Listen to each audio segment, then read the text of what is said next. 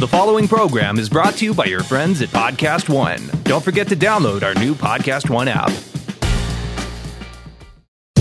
Podcast One presents Starving for Attention with Richard Blais, an entertaining behind the scenes look at the world of food, where you'll hear from anyone and everyone from the culinary industry, including restaurateurs, TV hosts, celebrity chefs, producers of your favorite cooking shows, and many more. Now, here's your host, Richard Blais. Hey everyone, welcome to Starving for Attention. Richard Blais is here, Jasmine Blais is here. She is up in the booth in the Podcast One studios in Beverly Hills, in Los Angeles, California. Today's episode, a lot of fun. Ray Garcia is here. Ray Garcia. He actually was here, Jasmine. Okay. Not to get really Tarantino about this, but uh, he was here, and then you jumped in, and we're doing this in a reverse order. That's right. Um, but you're going to be uh, blown away because at one point, and I'm not going to spoil it, so you're going to have to listen to the podcast. At one point, Ray gets into the quest for dollar tacos, okay. which blew my mind because I'm not a local Los Angelino, Right. Even though I'm on the roads here all the time. Right. Uh, I didn't know that this was a thing. Like I knew that dollar tacos on some happy hour menu had Where to be can a you get dollar tacos? I want to get in on that. I don't know, but he talks about it being like a tension point because being a fine dining Mexican chef and having like Mm. clam and lardo tacos, he's always frustrated with like people who are on the quest for Mm. Right. for a dollar taco. Pr- the quest for promoting. And there's so many questions about that. One, right, why would you want a dollar taco? Well, because like I what? mean, I get a a lot of tacos for a couple bucks. Get that. Yeah. Um, two, what kind of food are you eating in a dollar taco? Like that is a question Well, because like you got to yeah. if you're let's let's just break this down mathematically. Okay. For a real quick second in the open. All right. If you're charging someone a dollar for something, That means you're spending. You'd like to be spending thirty cents on it. you are you still got your restaurant hat got on. it. You still got it. You got it, lady. Um, I, right. So you you're spending maximum, let's say thirty three percent. Right. So that means all the ingredients that go into that dollar taco cost thirty three cents. Well, in a perfect world. In a perfect unless world. you're unless it's like a loss leader or Right, just a or media unless you're just darling, trying to- you're just trying to put it out there for media. Or you're trying to people cut down the taco truck on the other order, corner. Come and order a dollar taco and a five dollar, you know, uh, uh, Corona, and everything balances out, right? You are you have you're a wise businesswoman. Yeah. I like that. That's how it works. But I'd be could you have a five dollar Corona and a dollar no, taco? No, But you're right. You could have a two you dollar. have to get like one of those big tall boy cans yeah. or something. Jeff is like, oh bucks. yeah, that works. Jeff's got it. That's the secret to success. See, Um, but I get it. it. It brought up an interesting thing of how like, and this happens a lot. Some ingredients uh, come to mind. Uh, in tacos, obviously, he's making the case. You know, he's a fine dining chef. He, he creates this great food. He might charge. I'm I'm guessing here, but 13 dollars for a taco. But Plates like, of tacos there's or- lardo and clams, and like right, he's a chef who's like got all this training and history behind him. Right. And then like a dollar taco might just be some delicious carnitas, Right. and some onions, Yeah. and whatever. tacos is hard because But I mean, It's also with ahead, sushi.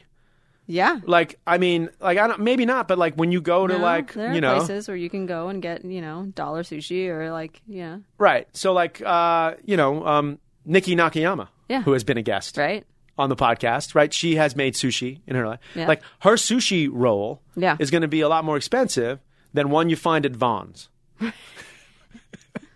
still not a dollar for but those, people yes. like, but there's nothing, but you know, No. with with a little imitation crab meat, it is interesting how you have these worlds. I mean, it is- and some it- people don't make the difference though. Like, Yeah. someone is going to eat a sushi roll at you know a grocery Right, store, right. and be like, why am I spending twenty bucks for one at a fine dining restaurant just because?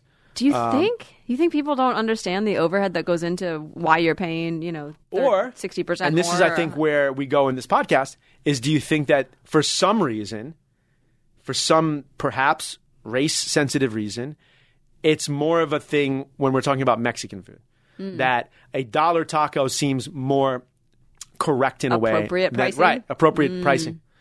Interesting, and I think he gets into it. interesting. So, Yeah, like, I yeah. wasn't expecting it to go there, but Yeah. it did. Lots. It was really, really interesting. I'm, inter- I'm, Oh, I'm looking forward to. I know, I know you would be. Uh, also, again, not to spoil things, but a record is set on this podcast. Wow.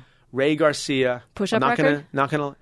We battle in push-ups. Okay. He's pretty fit. Yep. It goes down to the wire. Yep. Who do you think does more push-ups, Ray Garcia or me? I'm not. No, don't don't answer. You might know. I might have told you. That's not what it no, it's not.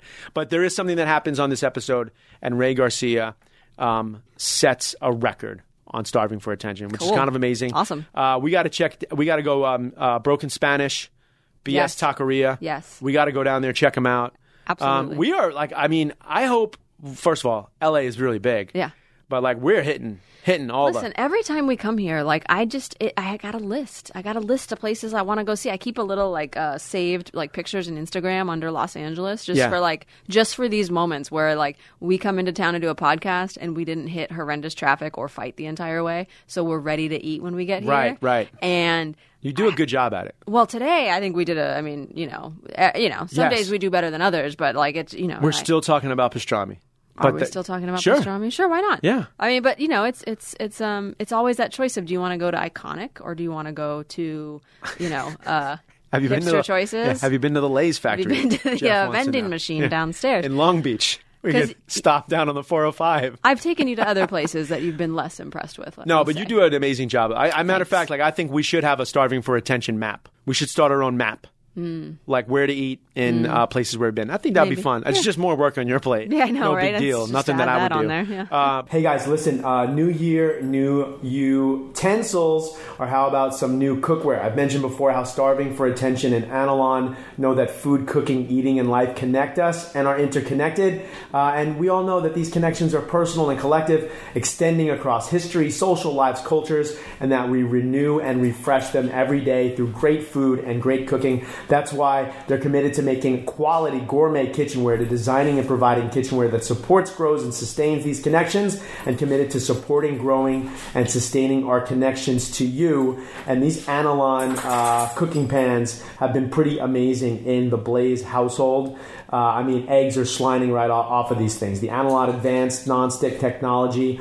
Uh, it's got the first flat surface nonstick hard anodized cookware. Uh, its construction's twice as hard as stainless steel. Easy to clean nonstick coated exteriors. Even Jasmine's able to clean them. Which is a knock on Jasmine. She's not right here. She actually, I do most of the dishes. Triple layered premium non-stick interiors are metal uh, utensil safe. Also, there's no rivets on the inside. Someone actually commented on my Instagram page how these are easy to clean because they don't have any of these rivets that sort of extend and get like lots of little bits of uh, grease up in those rivets. Tempered glass lids, which are important, guys. Use your lids when you're cooking, and they're oven safe to 400 degrees, and they have a lifetime warranty. If you want to know where you can find some Anolon pots and pans, you can visit Macy's or you can shop the collection by going to anolon.com now. Lots of fun. Ray Garcia heading up. Uh, can't wait to get into it. Sorry you weren't here. I know. But you're here now. Here now. Here he is, Ray Garcia.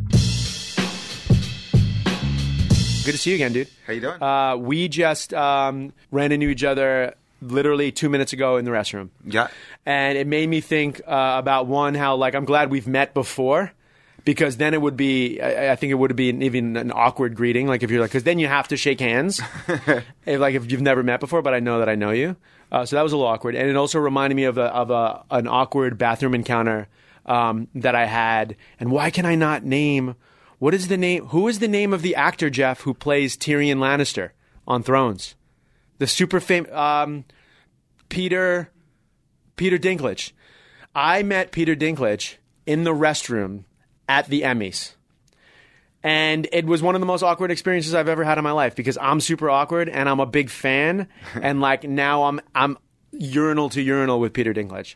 Uh, and I'm just glad that he helped me, pr- provided me a story that I'll always have for the rest of my life. And I think I was like, I'm a big fan, which is weird to tell someone at the urinal. Yeah. You, Uh, know, you I never said it to him. into. Yeah, you never know. So you got to go for a hug when you're in the bathroom. No handshakes. Just Um, That's what I mean, Just and go I- overboard with that awkwardness. It's too much. I mean, it's kind of a Seinfeld skit, but it's a true story. Uh, thanks for hanging out with us. You're coming from, you said home, right? Yeah, coming coming from home right you now. said you were on uh, doing doing the dad dad chef life. doing doing the dad chef life, trying to find that that balance. You know, it's it's a crazy thing where at a certain point in your your career, it's it's cooking, but it's also it's family and it's your own sort of health and sanity that you have to wrap into the equation that wasn't always part of it when you were younger. That's true. Um, how how old is uh, how old is your fam? How old is your, your kid? Uh, I have a son named Grant, and he's five years old. Okay, so Grant is five years old, and I have kids as well. And has Grant? Do you think that you uh, obviously you've changed like the way you have to move about your day, but has he changed you as a cook? Oh, absolutely. I mean, he is the he is the reason why I kind of jumped from what I was doing before Broken Spanish and kind of went into Broken Spanish. It, Okay. it was for, for me sort of another jolt, sort of get off your ass and you know and, and do something. And I was I was working I was working hard, but now I was had to be an example of you know of what what you know hard work can can lead to. Um, you know, and I had to do something that even bettered myself from from where I was. So was this as far as like um, becoming um, like a, a, more of a business person, like in that regard, where you're like, okay, it's family now. It's like this is like not just me cooking for myself and trying to get like a four star review. No, I think I think it was more of my own kind of challenging myself professionally. Got You it. know, I was I had opened up a restaurant. I was a chef there. We were hitting almost year six or seven, um, and it was becoming comfortable. And you know, for Mm. some people, that's and that's an achievement. But for me, you know, I was uncomfortable in that that comfortable state, and it was time for me to to challenge myself. You know, even even more. And I think the last thing you want to do when you're going to be a dad is okay. I'm gonna I'm gonna leave a job. You know, I had insurance. Oh my- yeah, I was taken course. care of. So, you know, Grant was here. He was going to turn one year old, and I said, you know what? There's I can't keep making excuses for for not making that progress. Um, and and I leapt. So um, easy to say. I mean, that's an inspirational sort of story, right? He's kind of pushed you to the next level, uh, and I love how you said that there's uh, a comfort, like like um, yeah, there's there's a discomfort in in comfort, Yeah. right. Which is what uh, most people who are driven, I think, that's the case, right? So now though, you're not. It's not even one restaurant. Now, Nope. now you're. Are you, comfortable with the word restaurateur? Um, No. I don't. I don't. My initial so. take is like, yeah, yeah. yeah in it's that- I guess in that hesitation is the answer, but uh, no, I mean I think it's something where I, I try to you know um, Uh, aspire to, to, to be, and I uncomfortably will use that term. I think the same as when I use the term chef, you know, because I never really thought of myself as a as a chef until you know I think most of the world had already thought of me as as such. You know, I was a I was a cook, I was a, a line cook, or you know, or whatever. I was doing my my job, and then when people started you know calling me chef, I was like, no, no, no, that's that's mm. the chef. The other guy who has the job that's more important than me is you know is the chef. So I think the same thing with with restaurateur is, is yeah, I have a I have a few restaurants, but you know I think you know. Danny Myers when I think you know Exactly. That's what I'm saying. So like we all have, and this happened. I, I've just kind of become comfortable with it. I'm not quite either, but we all have like the like for me, it's like Drew Nieporent. It's like, oh well, then if I'm a restaurateur, I'm I'm like in a suit, smoking a cigar, and I'm like, buy, sell, do this, open that, we're gonna close that, right? Uh, and that's not really, you know, the chef restaurateur is kind of a different thing. It- it's a different it's a different path because I think it goes through a chef's work ethic and for better or worse a chef's passion. So I think you know a lot, and that's where a lot of times you know chefs struggle with this is they're you know they they use their their own their own passion or their personal connection to food and try to make business decisions using that. You know whether it's a, a location, whether you know what they're going to have on the menu or, or who they hire. I think is is more instinctual and it's like oh, I love that I love that place I have to have a restaurant right here in this part of the city as opposed to you know really digging deep as someone who maybe can step away from the stoves a little bit and say ah what we, we didn't factor this or we didn't factor that in so So when you're creating when you're creating uh, one of your restaurants, like where where where is that coming? Like, did, hey, I want to do this is the type of food that I like to eat. This is the type of food I like to cook. Or like like you're saying, it's not necessarily location based. Yeah, which I, I- think is interesting because you're like you're a pioneer of uh, DTLA and, and getting a restaurant where there weren't a lot when you when you opened up. Well, I think in risk there is reward a lot of times, or at least that's what I, I, I tell myself when I when I come up with foolish ideas or, or really try to try to push things. Um, and I think in general, I just try to approach the business as you know, and I try to teach my my chefs as, as well as as look at it as you know the chef, the guest. And the owner, because earlier in my, my, my cooking career, it was all about me and my creativity, and I had to you know, I would think and think about this special, and it had to be, you know, amazing. And then I would put it on the menu, and then it wouldn't sell, you know, or the food cost would be insane. And you know, so I think once you can reach that point where you can satisfy yourself creatively, you know, put something on the on a menu that people will buy, and they can also, you know, pay the bills. Is that you know is that that sweet spot that's that's not easy to achieve. So um, how's the taqueria doing? Tucker is doing great Right now, is that one of those moments too where it's like the taqueria came second? The taqueria actually came first. Okay. Yeah, so it was it, it opened about three and a half months before Broken Spanish, um, you know, which I think everyone kind of assumed that Right. it was the it was the offshoot, and I think in my in my mind it it was because I wanted to open up Broken Spanish, and the thought was, well, in a, in a few years, you know, the, once once Broken Spanish is, is stable and we've made our, our, our mark and we have a point of view for the for everyone to understand what we're doing, then we could do a little, you know, taqueria or someplace that does ceviche or make our own tortillas. Um, and it just so happened that you know an opportunity came for a, a smaller spot while I was closing the deal at Broken Spanish um, for the taqueria. So we opened that first. Copy that. Right. So they kind of almost happened simultaneously. Yeah, they're like Um, twins. but you create. But the, uh, do, you, do you think the taqueria helped uh, even like financially or from the business plan for the opening of Broken Spanish? Or A- absolutely, absolutely, because it, it was it was a start to the conversation, you know, which I think you know when we're dealing with modern Mexican or you know just a different approach to Mexican food that the city is maybe not wasn't ready for or might not have been ready for because up to that point, I mean, Los Angeles is full of amazing Mexican food and you can get tacos everywhere, you know, starting at a, at a dollar, you know, but there wasn't a place that was doing clam and lardo tacos for seven mm. dollars. you know, and how do we how do we bridge that? Because you know, at Broken Spanish, you're going to be eating a, ch- a chicharron for, for four times that Right. a- amount, and people think you know chicharron is not something that you go to a, a nice restaurant and eat. So I think the taqueria was a good sort of transition and introduction into my way of thinking and, and the Broken Spanish approach to Mexican Hmm, almost like a gate a gateway sort of introduction. Yeah. Did you do you feel like you did or do you get any pushback on the fact that like you're playing with so many traditional elements like we we talk to Italian chefs all the time like the the framework of creativity when you're talking about a taco. Mm-hmm. Like it's something that's nostalgic. Like you said you can get so many great tacos in LA. Like but now you're putting, you know, lardo on a on a taco. Like did you get any pushback? Uh, a, a little bit. Um, I think it, there was there was pushback. I think surprisingly, probably most to me was from the you know the Mexican American community, Right. and I think because of their connection to you know what a taco was or what it what it should be, you know, and I think that's that's a challenge even for for me as a as a chef when you do a, a food that is sort of a food that you grew up with, you have a tendency or can have a tendency to sort of set limitations on what that dish is or what it can be or what it has to contain. You know, like we're we're playing around with it with a dish um, for a dinner we're coming up with, and it's a it's a pozole. And you know, for me growing up, pozole was you know, it was it was it was red. There was hominy, there was pork, there was cabbage, and so now we're kind of walking that fine line of like, okay, well, we've already removed this ingredient. Like, what is necessary to keep Mm, I in love that, that. dish to still be pozole, even though now it has crab and uni and finger limes and you know everything else. So, so jumping into with. that act, you know, something that's real time right now. You said you're creating this dish; it's happening in the moment. So, jumping into your R and D, uh, you know, team's minds right now. Where are you at with like pozole? Because like for me, I just did something on. Oh, I just did it uh, for an app. I did like a pozole recipe, and of course, I don't claim any authenticity. But like for me, like hominy was like the thing that like you know I don't know if it's a pozole if there's no hominy in there. What are, so like what are the a couple of the things that to you, it, it's it's not a pozole if it doesn't have.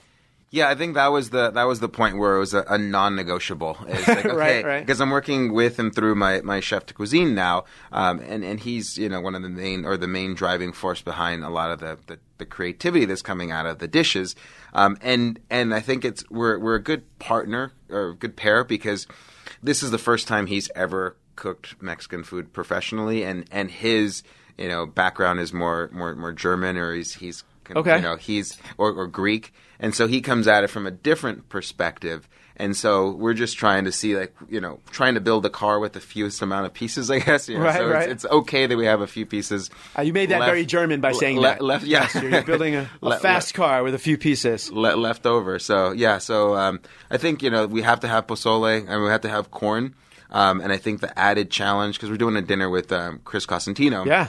Up in Napa, and we're tasked with sort of representing Mexican culture or Mexican cuisine in this feast of, of seven cultures. Hmm. And so it's like, oh man, now it's like it, you have to be able to I guess do a dish that strikes a chord that that's oh that's clearly represents Mexican food at Christmas time, but at the same time does justice to what we want to do creatively. Right. Do you ever, when you're doing those like collaborations, and like I know Chris a little bit, and obviously Metalwood, and, and everything's great. Um, wait, did you say Cosentino? Cosentino. Cosentino. Sorry, uh, I know that Chris too.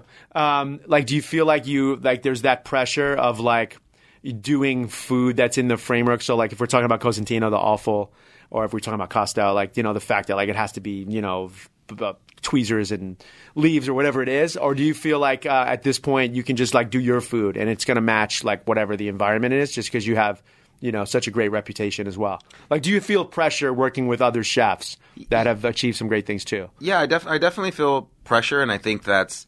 I mean, I, I apply pressure to myself in, hmm. in everyday living. Like that's just one things that I think that that has made me successful in the kitchen is is always applying that that pressure to myself to do better to you know make a, a great dish in this case you know we're we're representing you know Mexico as a as a culture and as a cuisine you know and we're doing it with a really badass chef you know. So we we can't bring a weak dish and especially when there's a lineup of six other six other chefs. So his Right. whole crew is going to see like okay well what did what did Ludo make? What did Stephanie Izard make? What did Lon Shaya make? And so it's it's just this extra I think about amount of, of pressure but also pride because we, we we're going to work on it and we're going to nail the dish. So, will there be offal in the pozole? That's the question. Cosentino's there.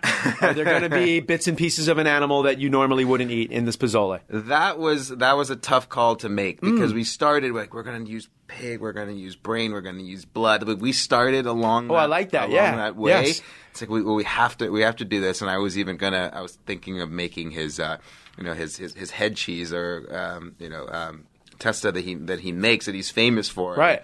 And and I was going to make slices of that and layer the bowl in for the pozole. I'm like, well, no, it's not. It's not only about the, that. We we you know what we want to do is is maybe showcase what we do well, and I think what we do well is kind of deviate from expectation, but still keeping a lot of that traditional mm. soul. I love though that I feel like you have inspired me now. Like I want to do like an offal taco concept because it makes sense, right? I mean, you're like Chicharron. You're already talking about things in the Mexican lexicon um, that are in that world. Um, I, let's just do some pig head tacos, dude. I mean, it's already right? Sounds- sounds you've done it before. I'm sure you've done it before. Uh, a little surf and turf with some octopus. I think we can do this. I think that would work. Hey, listen, for 120 years, S. Pellegrino sparkling mineral water has been an iconic symbol of style and taste thanks to its Italian heritage. Also, S. Pellegrino has been a proud sponsor. Well, I mean, I'm proud to have them as a sponsor on Starving for Attention for the whole run here, almost a full two years of Starving for Attention. And in a world of unlimited choices, the iconic green bottle with the red star has become a universal beacon of unique taste experiences. And with its distinctive gentle bubbles, subtle nuances, and perfect mineral balance, S. Pellegrino not only pairs well, it enhances the taste of nearly all cuisines, even yours. And that's why I serve it in all of my restaurants. I enjoy it at home and with my friends and family. It's these special experiences with family and friends that matter the most. You all know that. And at a crowded dinner table, a shared moment, a time to reconnect, tell stories, and be thankful, laugh, and have fun, S. Pellegrino is always there for me. We start off this new year, plan for an unforgettable meal with the most memorable moment. With S. Pellegrino on the table, you'll find a moment of great taste waiting to be enjoyed. I'm gonna go have some now. My mouth feels a little dry. To unlock more tasteful moments and culinary tips, visit www.sanpellegrino.com slash us. That's www.sanpellegrino.com slash us. Last time we hung out, we were um, uh, we were at Hacienda Patrón, weren't we? Yeah, yeah. Didn't we, weren't we like? Uh, I have not been to Mexico that many times, but when I do, you're usually by my side. a good track record. It, it sounds yeah, it sounds kind of a mid that was fun though. Yeah. but that that was. Uh, what did you think about the world of um, reality competition from that side of the fence? You judge that episode. yeah, it was. It was a big one. It was like a semifinal of a- Top Chef. uh, I forget what season. Uh, Carolina, I believe. Yeah, Yeah. and it was um, it, it was it was fun. You know, I mean, I've done a little bit of of competition.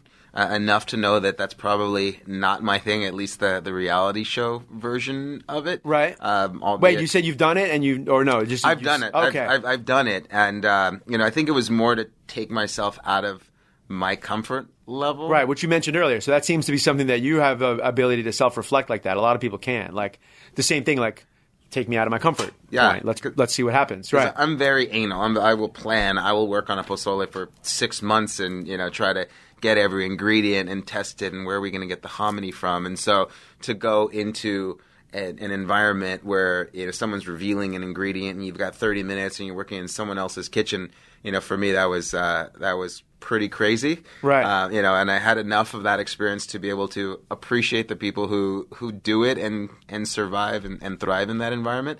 So to to judge, I think I come in with a an, an appreciation or a little bit of an understanding of what the contestants are, are going through. You know, and then uh, also you know first time on the other side of the of the set and you know meeting the the judges and just like, hanging out with with Tom and, and and Padma or you or whoever else was there it was like wow this is it, it was a little it was a little surreal. It is. Uh, it's a bigger. It's a bigger thing than most people. Like you, you, you see it on TV, and you're like, oh, there's three people sitting at a table, and there's three cooks in front of them. Yeah. And it's not that at all, right? I mean, yes, it's that, but then there's you know 200 people surrounding those six people. I'm always still blown away by like the production value of any of these sort of shows. Yeah, because you think, oh, it's well, it's an hour show. You know, how long is that gonna how long is that gonna take? Or I'm judging one segment. I'm like, okay, well, we're gonna we're gonna do it again. We're gonna Yes. you know re-enter. I'm gonna say that line again. It was it was it was different, but it was it was cool. Yeah, and it's uh, yeah, and it's longer than it than it takes. Uh, just uh, that's what I think about podcasting a lot, Jeff. when I'm driving up here, and I'm like, oh, this is uh, an eight-hour day. Believe it or not. Um, I actually had a friend. One of I actually knew one of the people that was uh, one of the contestants or the you know the, the finalists. So uh, it was- Tazar? no, it was Brooke. Oh, okay, yeah. Yeah. Brooke is awesome. Yeah. She's been on the pod. She's- she's- Uh, she's great. and she's killing it right now. I'm so happy for her. Like, does that? Were you ever the type of you? You're better than me, Ray Garcia. you're better than me. But were you ever the type of person that like were there? Were there people that you were just like, why is that person getting that shot? Or like, you know, people that are like rivals, like friendly rivals. Nothing wrong with that. Um, like I was like that for a while. Like where like, I'd be like, oh, why is that person getting all these opportunities? Damn it, David Chang. I'm good too. You know, like, is there was there uh, like, or do, or have you changed, especially maybe because of uh, Grant or having a family, uh, you know, a kid? Like, does that change the way like your competition, I think that, spirit of competition? I think that's my wife's role. You know, she's the one who's like, "That's bullshit. You should get this." Or you Oh, I wish Jasmine that," or- was here. She's usually right next to me, and that's her role all the time. So I'm the one that has to go. Like, okay, it's, it's okay. She's also a good chef. Like, he deserves it. In the back of my head, I'm like, oh, Right, but what also believe, though, like, when your yeah. significant other gets you fired up though, like let's be honest, you're like, oh, whatever. I did that today. I had to I had to talk to one of our kids' teachers. I went in there fired up. I was like, just because you know the mama lioness was like, you got to go in there and do something. I was like, ah, Oh, yeah. it gets crazy. We have the- we have the bit. same- So same not talks. anymore. So you don't you don't like look at. I mean. Uh, I used to though. I'm, I'm over it now though. I, what I guess what I'm saying is I, I reached a point where you look at everyone who's achieving great things and the, and you realize that the pie is big enough, right, for everyone. And like some people are better at some things than others, and some people are great restaurateurs, some people are Michelin star chefs, some people do television, and like uh, you know, just rooting for everyone. I think it took me moving to California. You know, like you good vibes and like ah, it's uh, whatever. Like you know, I'm just gonna do some yoga and put on a little hat. Yeah. Uh, I think the culinary world has has changed, and I think maybe you and I are maybe that last of the that generation of, of chefs who had to actually compete for something, or Mm. you had to, you know, not everyone got a prize, not everyone had an opportunity to be good enough to get their Ooh, own. I like you know, where you're- I like where you're going. It's you, you had to be the the best. You had to make it to chef de cuisine, or you were just kind of pushed off. I like the- that. So, what do you think that road. is? Do you think that that's because of social media? Do you think that that's just because, like, the, of the fact that everyone can communicate? Like, basically, you're saying is it's you're. It seems like you're saying it's a little easier now to get an opportunity to do your thing. there's a lot more opportunities and it's not as traditional like even for me as a as, as a chef you know if i wanted to open up a restaurant you know 20 years ago that would probably mean taking the entirety of my life savings you know all of my life's work you know maybe finding a partner and getting a, you know a lease and hunkering down in that space for the next 20 years to to make it great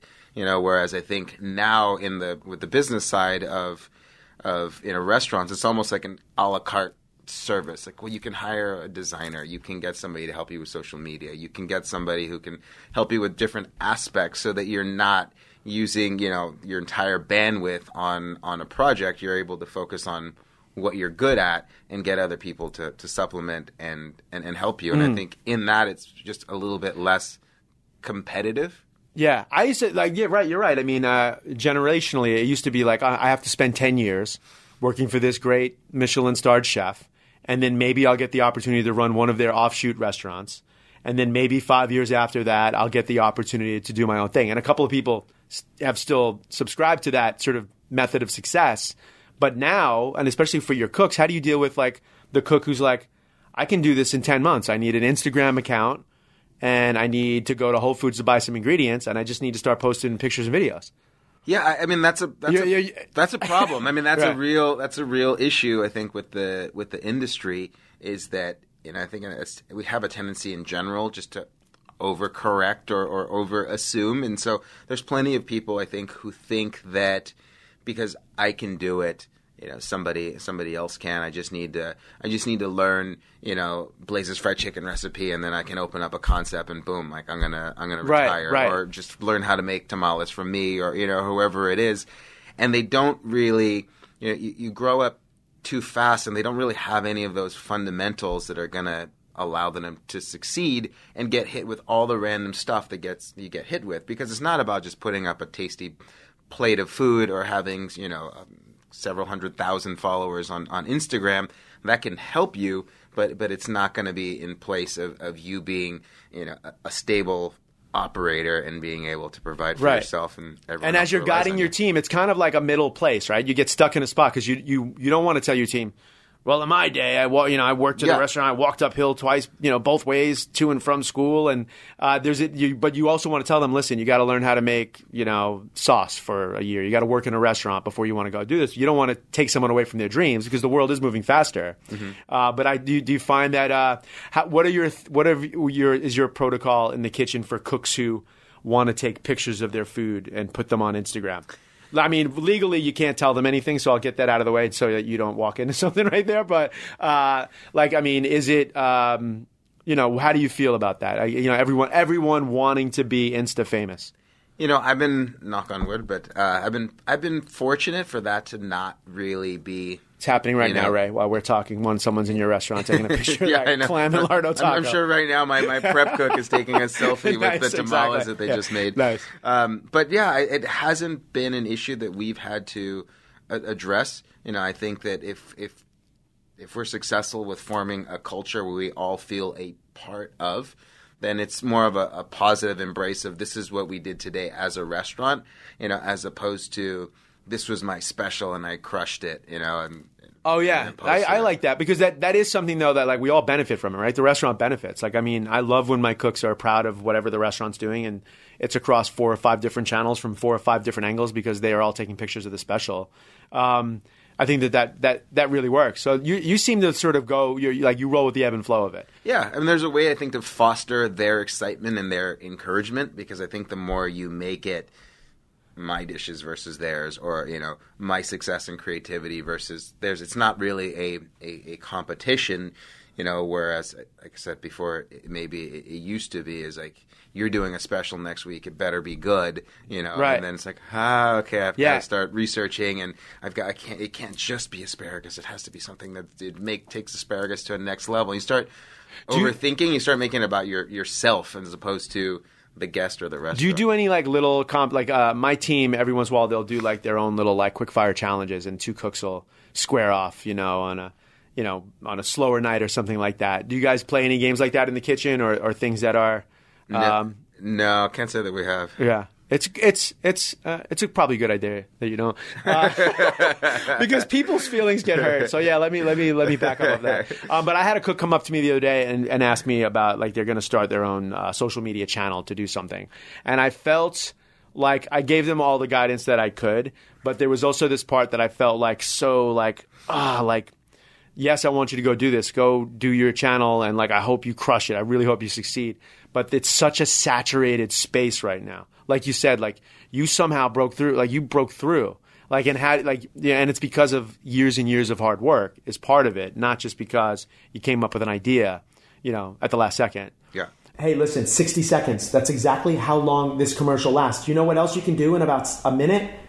You can get an offer for your car with TrueCar. That's right. In the amount of time it takes to floss your teeth, pet your dog, do a few sit ups, or just listen to my voice, you can get a true cash offer. Best of all, you can do it from your smartphone or home. Just go to TrueCar and simply enter your license plate number and watch how your car's details pop up. Answer a few questions, and you'll get an accurate true cash offer from a local TrueCar certified dealer. It's that easy. After that, you can bring your car in and they'll check it out with you together. You can ask questions and get the answers you need so there's no surprises. Then simply leave with your check or trade in your car for a new ride. So when you're ready to experience a better way to sell or trade in your car, check out TrueCar today.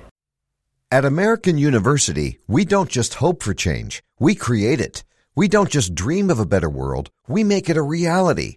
With a graduate degree from AU, you'll access expert faculty and connections throughout DC to develop skills and experience to turn your passion into purpose. And that purpose can make all the difference in your career. Discover the difference a degree makes at american.edu/slash grad school.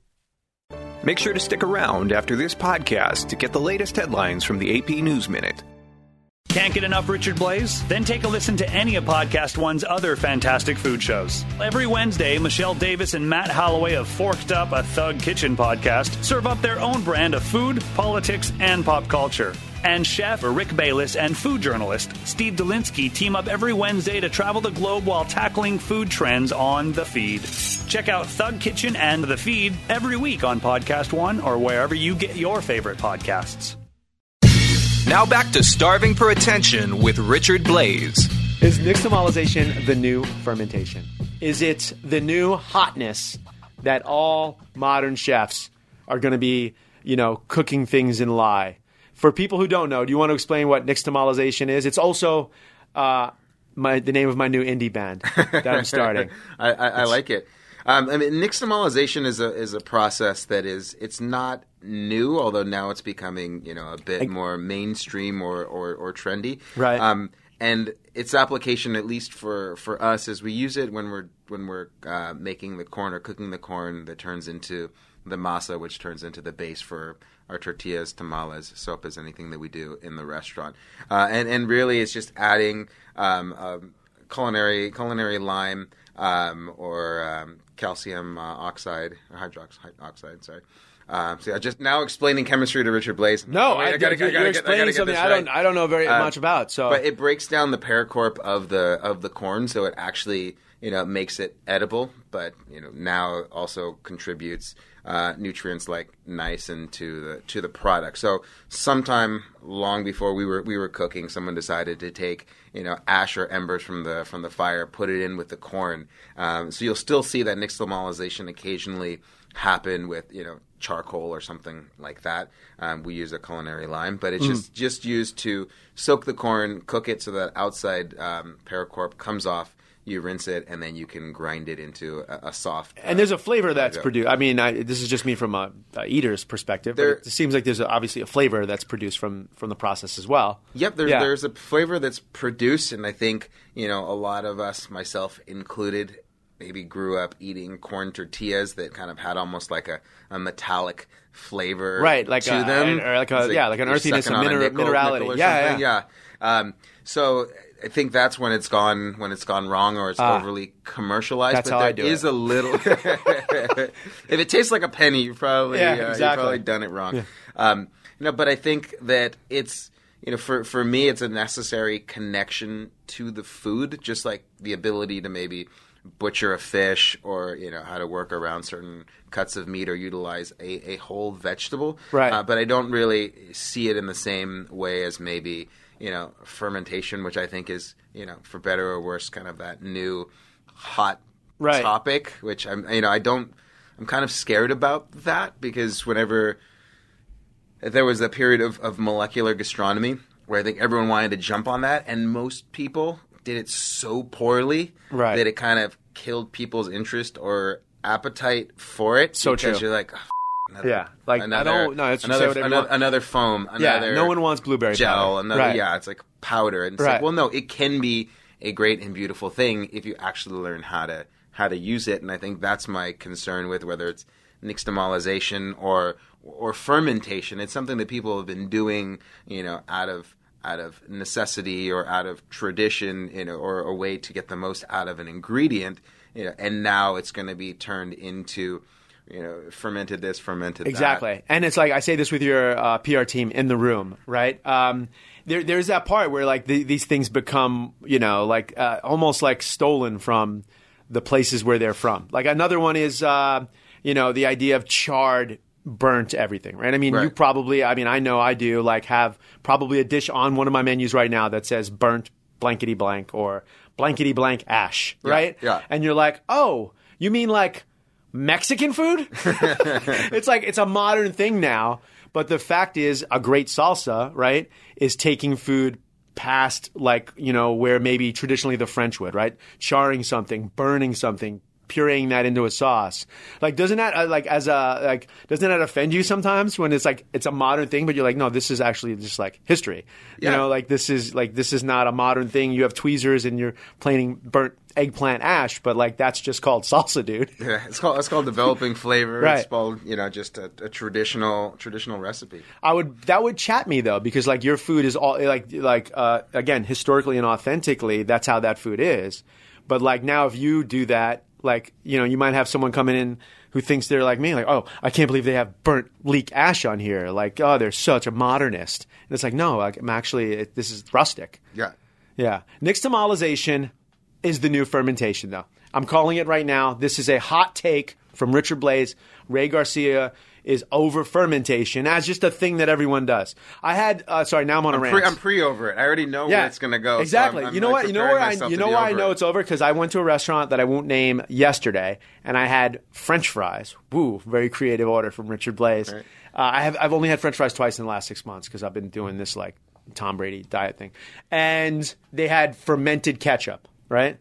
And like, I mean, maybe that's delicious in your hands, but like, isn't it also called? Ketchup that's been in the fridge too long? Isn't it also called rotten something? Like the last time I checked, a fermented tomato wasn't really a good thing, right? Right. Like I mean, and I'm using salsa as example. Like you know, you, you know, when I was a young chef, and you have to do a line check, and someone's got pico de gallo. If it was fermented, it means it was in the six pan a little bit too long.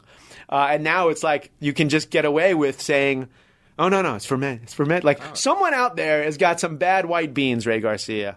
They got a they got an old white bean puree on a plate tonight, and someone's just going to be like, "It's fermented. It's the new. It's the new thing." Absolutely, it used to be a thing. You would do a line check. If something was bubbling, I mean, you were going to lose your mind because Right. someone let a sauce actually get to the point where it bubbled, or you see a container starting to swell, or there was gas building up. Oh. You're like, oh, what are you oh. doing? Like, you're not doing your mise en place. First of all, you just titled this this episode "When Containers Start to Swell" with Garcia. but you're right. If you saw bubbles in the squeeze bottle, Yeah. you were like, "That's not, dude. Hummus isn't supposed to be effervescent." yeah, it's like, why is my tongue burning? What is that? What is It's that? fermented chickpeas, chef. Yeah. Like it's all it's all the hotness. I'm gonna go win this uh, reality show. Um, near the end of the podcast, we play uh, a little bit of a game. Are you down to uh, play a, a specific Ray Garcia game here for us? Sure, sure. Okay, so this one is going to be um, because of the namesake of one of your restaurants, BS Taqueria, right? Okay. This is going to be Ray Garcia calls BS Okay. called BS. These are going to be trendy things that are happening. If you're into it, uh, you know, you can just say, you know, I'm into it. If not, you got to call BS. Okay. BS Taqueria. Okay, here we go. Uh, there are some super creative chefs right now, Ray Garcia. I don't know if you know this, that are starting to use bovine colostrum as an ingredient in pricey tasting menus. Bovine colostrum is the first milk a cow produces after giving birth. And this is like the white truffles of the modernist chef movement in the moment. You down with it, or are I'm you gonna, calling I'm gonna, BS? I'm gonna say, I'm gonna say curious. I haven't tried it, so I haven't. I can't call BS BS on it just yet. Oh, you're such an open mind. But just to clarify, the rules are you're either down with it or I'm you down call. BS. He's down I'm with down it. with it. I am down with Down it. with the bovine colostrum, another cool band name, perhaps, if we get together. Okay, speaking of Uber as an Uber creative, an Uber Eats customer uh, just found spiked underpants in their order this week in BS. Florida. Total BS. This is a true story. Okay. But I'm glad you're calling BS because I would too, but that actually happened. You had me at Uber Eats. I was also, already gonna call it What BS. does spiked underpants mean? I'm gonna have to find my writer to figure out like what is does that mean underpants soaked in alcohol? Like I don't even know. Okay, next one. Uh, Ray Garcia, your thoughts. Meat made in a laboratory. This is a real thing now. You can buy meat that's made in a BS. laboratory. But yeah, you're not down with it. No. So this is where science. Like I know, and you're you're creative. Yeah. But this is where you're like, You know, I, th- I think with, with food, we've in so many other parts of our life, we've lost connection with with what it is and, and where it comes from. Hmm. You know, and so to make meat in a in, in a laboratory, at least for you know for restaurants and you know I don't know, just BS for Got it. So now, what about without calling out any of the brand names, um, because you have team members here, um, they might, and they might be sending you an email later. That's like, hey, can you do a, a quote? We need a quote. Sorry, this. I do why I'm this- looking away I do this I when turn the other public. I do this when publicists are here. Can you give us a quote on your thoughts on uh, nixtamalization? Uh, someone's writing you Uh, you get these emails. Oh, yeah, all the yeah, time. and you're always like, ah, I'm, I, I'm I probably have three right now while we've done. they're sending, like, literally typing out answers to you, uh, questions to you right now. Um, what about some of these um, faux meat companies that are producing burgers uh, that, quite honestly, like, are in this uncanny valley space where, like, if you eat them and you don't know, it kind of tastes like a burger texturally. Is there a good thing? Is there is it is it Yeah, all BS or is there is there something good Well, I'm trying to hit your black or white mark. Oh, yeah, because there's I a lot. There's appreciate a lot of gray in there. That's true. There, That's there's true. things about it I do I do appreciate, and I have consumed them, um, and and I try to eat more plant based now anyway. But I think Mm. you know maybe this is a preference, but I, I don't really like when items are trying to be something else. Like if you don't want to eat meat. Uh, Yeah. For myself, Yeah, no, I just like won't that. eat meat. I'm not trying to eat something else that is trying to be meat because I know what meat tastes like and I know what I gain from it. So if I'm feeling like meat, I eat meat. If I if I'm not, then I don't. So- Okay, I love that. That's gonna do. It's gonna segue to an impromptu one. Quotation marks on a menu, meaning like this is eggplant fillet, or I'm trying to think of something else that might be. I'm trying to keep it in the faux meat sort of category. It is a mushroom tartare. You, you know, I'm gonna have to. And let's be honest. you're thinking about like if you say like if you do say BS, like you're kind of talking directly to Thomas Keller. Yeah, that's what I was like. I was I was thinking about him when I when I'm when I'm saying this, and Yes. when you, you know, because back in the day it was like there's mac and cheese. Right, and- and there, there there is was that also back in the day know, part where it was, like, pearls, new you're and like, cool, Well, right. okay, you know, because it's not literally you know oyster and pearls, but uh, yeah, I, I think I'm I think I'm okay with it.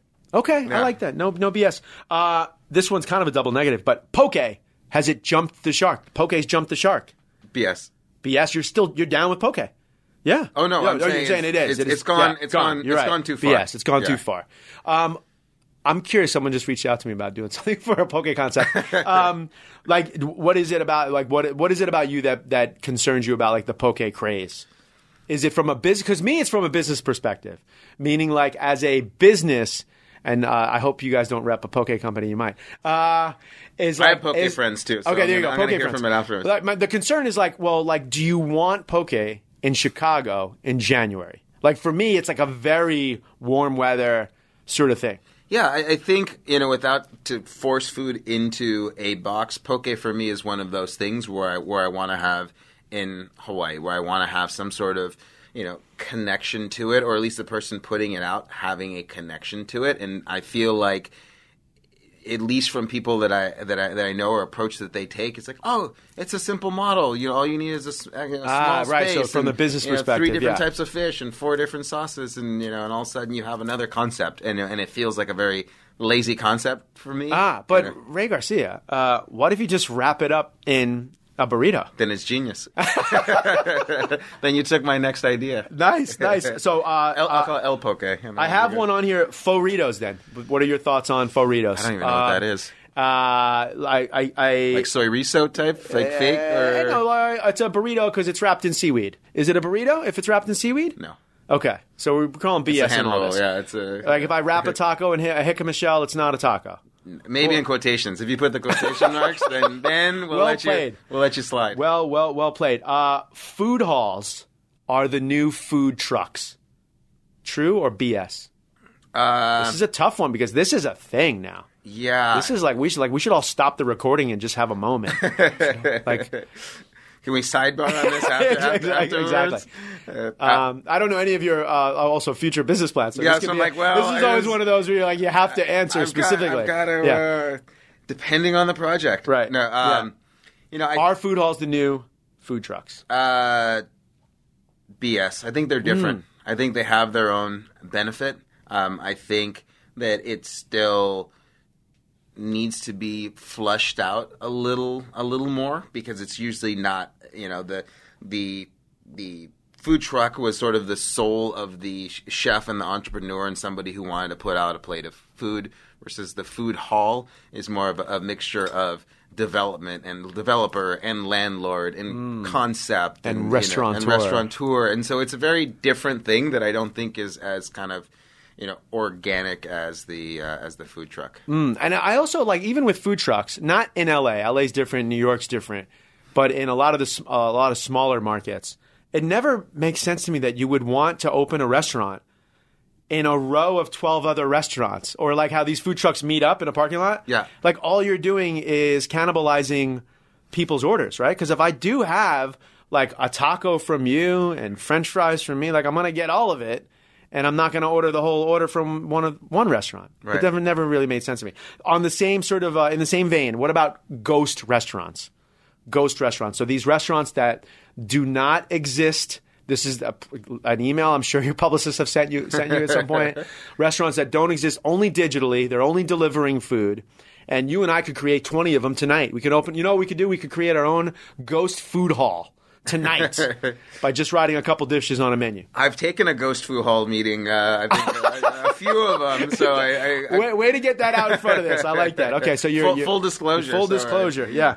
I, um, yeah, I can get behind it. Okay. All Yeah. right. Yeah, I like that too. There is something about that. And there's a little, there's a little trickery. You're more of a you know? restaurateur than you, you said you were in the beginning. Yeah. Because like you're, you you do realize you're like, oh wait, a place without walls or without you know Like I can lots have five employees? concepts and just change the name and you know, Right, Switch, switch the show. I, I can make my jicama tacos there. And That's no, a- no one will and you even don't have know, to worry right? about it. Yeah. uh, you can use all the quotation quotation marks you want. Uh, boba, boba a thing, or is this just like? Uh, It's a thing. It's a thing. Yeah. Okay. I wanted to do a nerd. I want to do a no uh, nerd uh, boba concept. That's uh, boba and French. Okay. But only for nerds, called Boba Fett. I like it. I could get behind that. That's a deep one because you have to understand that Fett means festival in Yeah, French. yeah. And that Boba Fett is a character from Star Wars. It's really, really deep dive niche stuff. Uh, but it's a thing. So, like, that's, uh, I mean, you're saying it's a thing, It's a right? thing. So then let's continue on the beverage train. Green tea. Is, is, is tea the next coffee? Come on, your, yeah, we- your I don't think want to know. I don't think tea's the next coffee. Got it. Um, but I get behind green tea for sure. Okay, you do. Uh, matcha? Yes. Ooh. I mean, I I try. I, for some, it's the one thing I don't you know, shit, like you get these. Sorry, I'm picking on the team. picking on PR Uh, right Is there any ingredient that you don't love? Like for me, I just one of them is matcha. There's just something about it. it just doesn't. It's not delicious to me. Well, I think there's a lot of poorly made Ah, that's what it out there. So when you get it sort of gritty and grainy and powdery, I- you know, I don't, I don't, I don't like that. Um, you know, f- for me, it's also a way to kind of check myself because I can go off the deep end on coffee. I can have you know six, seven, eight coffees a day if if I allowed myself. So Do that's you sort do you not? I, I'm down. I'm down Because or usually, if you're, if you're at that point, you're just like you, the wheels are off. Well, that was off. another thing that, that Grant changed. I was drinking so much coffee. I'm like, well, what am I going to do when this kid comes? I can't like, I could drink eight cups of coffee and not even, you know, I could still be tired at the at the end of the day. So I Yes. coffee for a little bit, Ooh. just just so that when he was born, it could just I could get that buzz again. I could find that high. Oh, I like that. I like that. Um, when you, but you, how did you deal with the headaches? So like I would here's here's my biggest vibe. I don't I I uh, really the only thing I do that's like uh, it, it's coffee. It's coffee nonstop, and like if I just didn't have one for like you know a day, I get massive headaches. I was just probably grumpy. Ah, there you go. Yeah, that's why you do it. I would lose my shit on people, and there was the the, the vice. I'm sorry. I'm sorry, young Sorry, it chef. was- it was coffee. It's the It coffee. coffee. It's the coffee. All right. Uh, are you calling BS on gochujang? Inventories run out. Is there? Are we? Is like it's it's everything. It's the new sriracha. It's like uh, every chef on TV show is got it mixed in with sweet potatoes now. Is it too much? Yeah, much? I'm calling. I'm calling BS. I love. I love the product, but I don't Mm-hmm. like people's use of it. It's just. It's it's everywhere, and I feel like it's it's a lazy condiment because there's so much flavor in it, and most people aren't. You know, they're not making their their own. Right. You know, so it's sort of like in LA, like everything's in a freaking bowl now, and it's like it's a bowl, and this is just one. Oh, see, this is what it only It's- it's took a us forty minutes, but now you're like you're fired up. this. Oh, yeah. So bowl. So you are you're calling BS on bowl culture. I'm I'm I'm calling BS on bowl culture too. Oh, it is. I'm just sort of over it because there's people who do it really well, but there's so many bad sort of squirrel knockoffs Mm. like, that are nothing close to the original. It's just like a semi-talented kind of chef who's opening up in a really weird location, and then they gain popularity Mm. and they have decent coffee and so people are going there and they're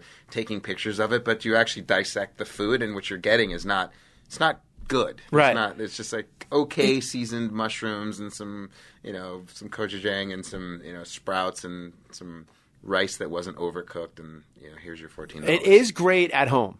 It is. Like not to be too much of a you know a social media influencer, but on Meatless Mondays, it's great. Yeah, agreed. Uh, Ray Garcia, at the end, we always do something called 86.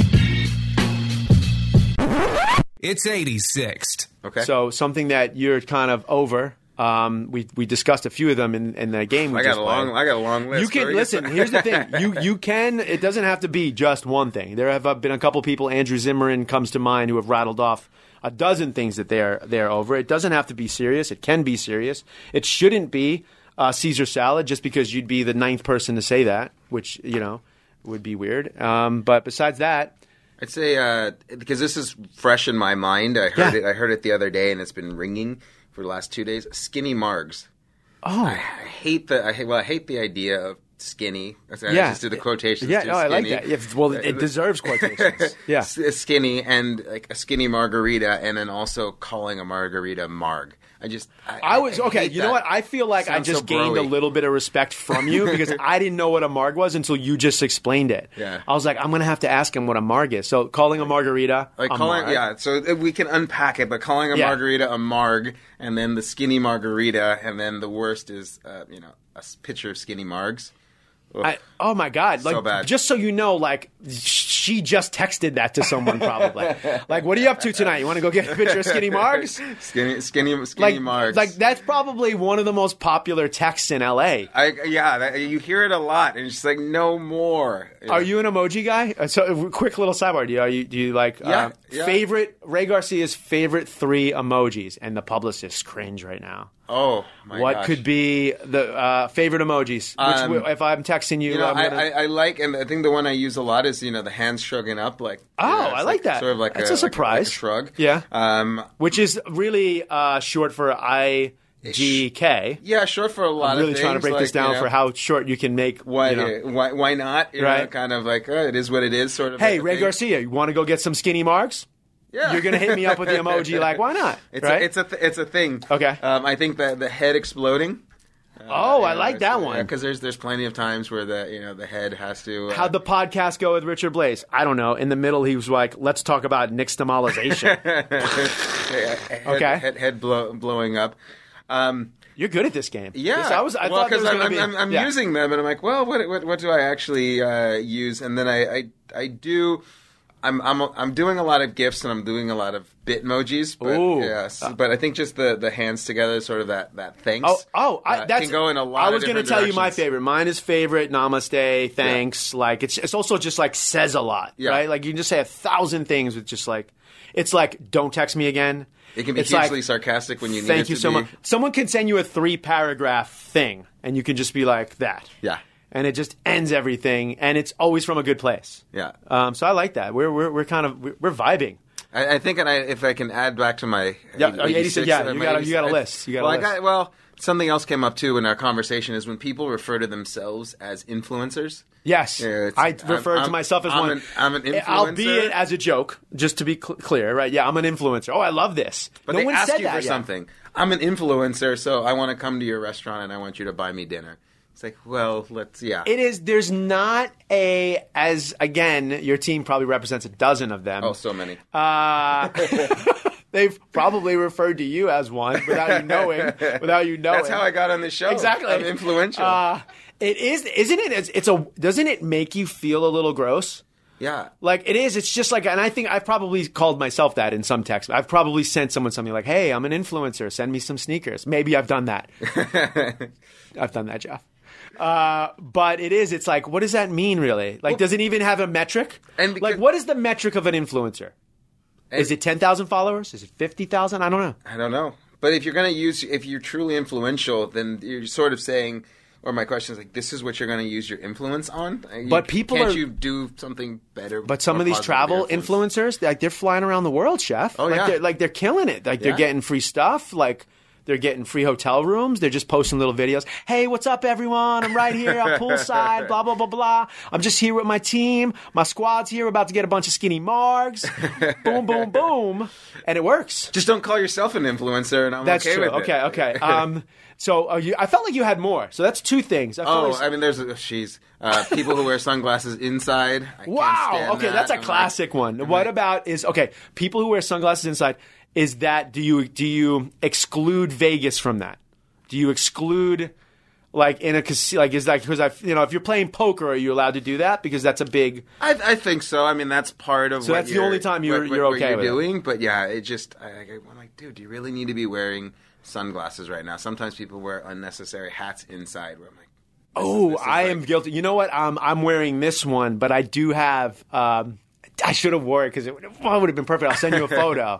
Um, I have a big like Russian winter hat that I wear a lot. But that's And- cool. That's I actually. But a cool unnecessary for a podcast. I think totally. like I was trying to be like because I knew I had a lot of like cool Los Angeles people coming in today, so I wore sweatpants. Like I wore skinny sweatpants. That was me like making a very LA decision. I was like, I'm not even gonna care. I'm gonna pretend I don't care. I'm gonna wear a Russian hat and skinny sweatpants. But you don't have a brunch. Do you have a brunch? Do you have a hat you wear to brunch though? Is there like a brunch hat there? Because that's a oh, different. Oh, That's what you're talking oh, about. So that's when you're about, like, I wear my skinny little cap when I go to brunch. I get it. brunch and I wear my sunglasses. And Like, listen, you got what's what's another 86 right? You're, you're right now. Just so you know, before you even answer the next one, you, you're setting a record. No one has 86. Like you're near record. Like I don't know, Zimmern might have 86 four or five things. You're at three right now. You want? Are we going to go for a Ray Garcia record here? What else do you want? 86. Uh, Two gets you two more 86 things gets you the record. so so now now now It gets you double exposure. Now, now they'll be happy. pressure. But now I'm getting into dangerous territory because I have to actually walk out of this. Uh, No, you're good. I mean, none, none of the things you said have been anywhere near controversial. Yeah. Um, I think. Well, okay, let's get more towards controversial then. Uh, no, um, I think sort of racism or stereotypes in food. Okay. You know, it's something that I deal with, with with with Mexican food. Is you know what is the what is the value of ethnic cuisine versus you know other more established European cuisine? You know, Got when it. We, when we open up Broken Spanish, you know what could we charge for a a tamal? People say this is Mm. ridiculous. It's still a tamal. It's like no, it's four ounces of of you know lamb from grass fed lamb. It's you know four ounces of mushroom. It's in-house nixtamalized corn. Right. And I think there's people's association. That's with- what it is. Yeah. It's uh like it's a like you said like it's like a racism through their own personal experience with those ingredients or items. Yeah. Right. And you know what didn't have to go through this? This is, this is where I, I, I rant about like sushi never had to do this. Right? Because the problem what you're saying Yeah. is like you can go get a taco for a dollar. So when you have to spend fifteen dollars for one. That's how I, much I charge for my tacos.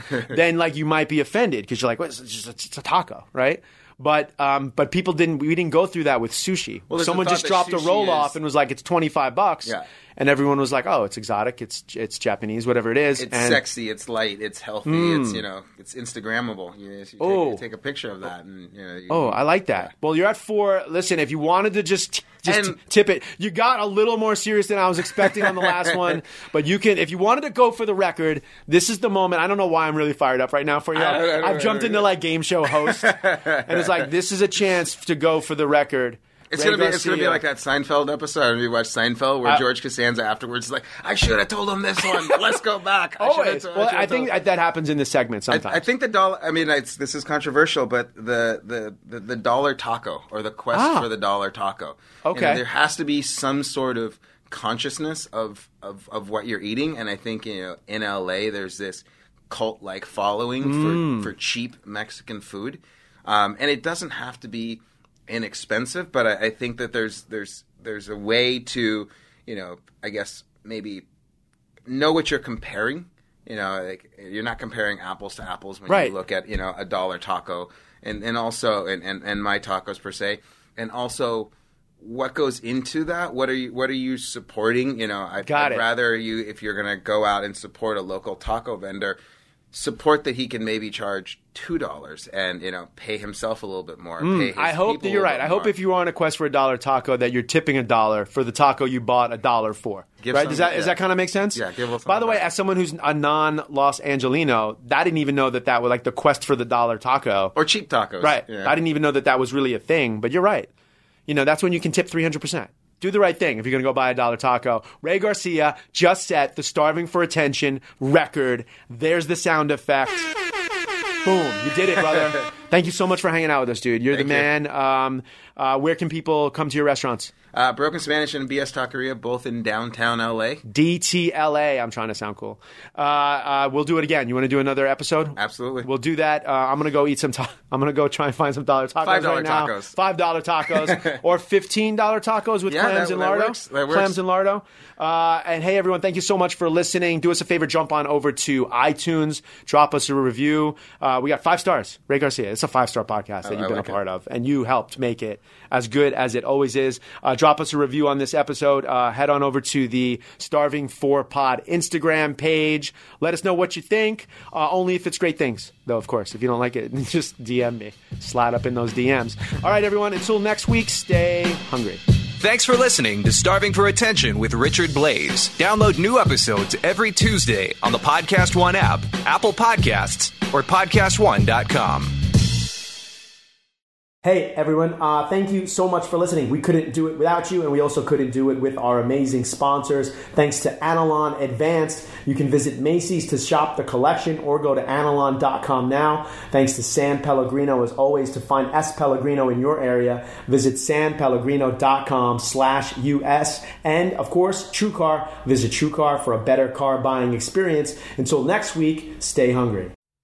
At American University, we don't just hope for change, we create it. We don't just dream of a better world, we make it a reality. With a graduate degree from AU, you'll access expert faculty and connections throughout DC to develop skills and experience to turn your passion into purpose. And that purpose can make all the difference in your career. Discover the difference a degree makes at american.edu slash grad school.